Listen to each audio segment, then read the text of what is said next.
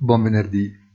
Un'altra giornata di passione sui mercati obbligazionari dopo un dato di inflazione europeo che conferma quanto già visto in Germania e l'andamento del mercato del lavoro e dei salari negli Stati Uniti che confermano le paure della Fed.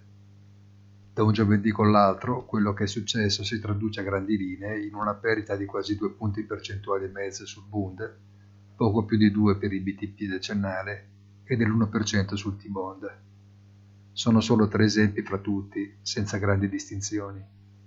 È una volatilità che si addice più al mercato azionario e che si traduce in perdite molto pesanti sui portafogli degli investitori, istituzionali e non, che soffrono ormai un'emorragia continua anche se sottaciuta. Il problema esiste, inutile ignorarlo, solo questione di tempo doverne affrontare le conseguenze. Un buon fine settimana a tutti e come sempre nel tardo pomeriggio di oggi appuntamento con il punto della settimana sul nostro sito easy-finance.it.